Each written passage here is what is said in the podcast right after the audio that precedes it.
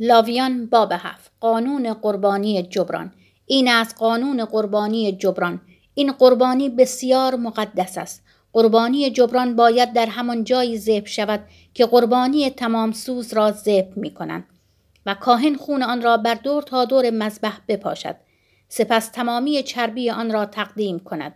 یعنی دنبه چربی ای را که اندرونی را می پوشاند هر دو قلوه را با چربی روی آنها در قسمت توهیگاه و نیز زائده روی جگر را که با قلبه ها جدا می کند او اینها را به عنوان هدیه اختصاصی برای خداوند بر مذبح بسوزاند. این است قربانی جبران. هر ذکوری از کاهنان می تواند از آن بخورد اما باید در مکانی مقدس خورده شود زیرا بسیار مقدس است. قربانی جبران مانند قربانی گناه است.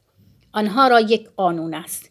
این قربانی از آن کاهنی خواهد بود که با آن کفاره به جا می آورد کاهنی که قربانی تمام سوز کسی را تقدیم می کند می تواند پوست قربانی تمام سوز را که تقدیم کرده است برای خود نگاه دارد. هر هدیه آردی که در تنور پخته شود و هرچه بر تابه یا ساج تهیه گردد از آن کاهنی خواهد بود که آن را تقدیم می کند و هر هدیه آردی خواه آمیخته به روغن و خواه خوش به مساوات از آن تمامی پسران هارون خواهد بود. قانون قربانی رفاقت. این است قانون قربانی رفاقت که می توان به خداوند تقدیم کرد. اگر کسی آن را برای گذاری تقدیم می کند باید به همراه قربانی گذاری قرص های بی خمیر مایه آمیخته به روغن گرده های نازک بی خمیر مایه که به روغن آغشته است گرده های از آرد مرغوب آمیخته به روغن قرص های نان خمیر مایدار نیز تقدیم کند. او باید این همه را به عنوان هدیه خود همراه با قربانی رفاقت خیش که به جهت شوق گذاری است تقدیم نماید و از آن باید یک قرص از هر یک از نانهای تقدیمی را به عنوان هدیه به خداوند تقدیم کند این هدیه از آن کاهنی خواهد بود که خون قربانی رفاقت را می پاشد. گوشت قربانی رفاقت که به جهت شوق گذاری است باید در همان روز تقدیم آن خورده شود. چیزی از آن تا صبح باقی نماند. اگر قربانی او نظری یا اختیاری باشد باید در همان روز تقدیم آن خورده شود و باقی آن را می توان روز بعد نیز خورد. اما آنچه از گوشت قربانی تا روز سوم باقی بماند باید به آتش سوزانده شود. اگر چیزی از گوشت قربانی رفاقت در روز سوم خورده شود مقبول واقع نخواهد شد و برای کسی که آن را تقدیم کرده است محسوب نخواهد گردید. زیرا مکروه است و کسی که آن را بخورد متحمل جزای تقصیر خود خواهد شد. گوشتی را که به هر چیز نجس برخورد نباید خورد. باید آن را به آتش سوزانید.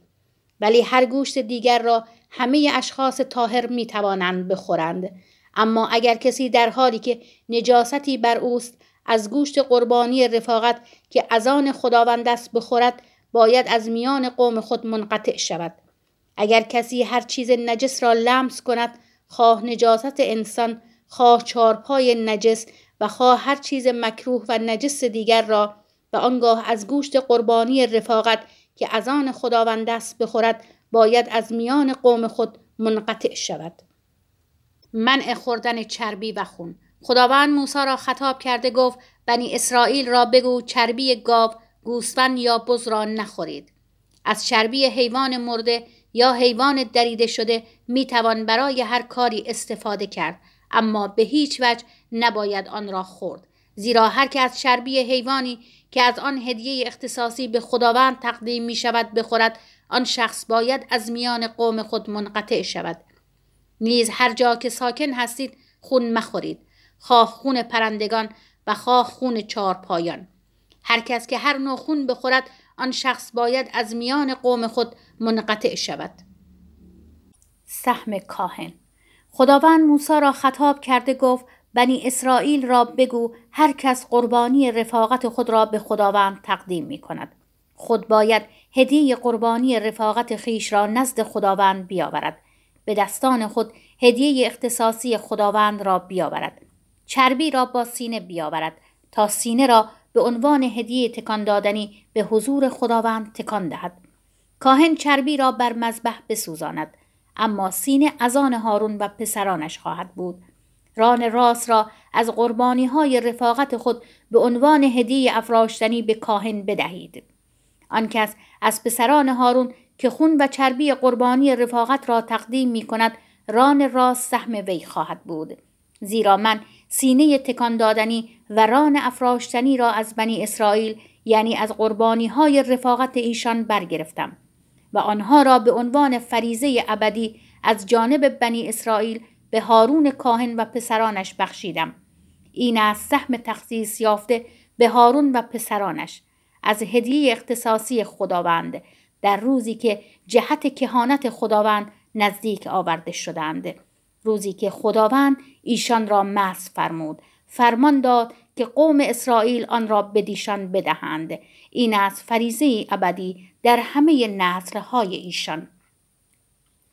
این بود قانون قربانی تمام سوز هدیه آردی قربانی گناه قربانی جبران قربانی انتصاب و قربانی رفاقت که خداوند در کوه سینا به موسی امر فرمود. در روزی که در بیابان سینا به بنی اسرائیل فرمان داد تا هدایای خود را به خداوند تقدیم کنند.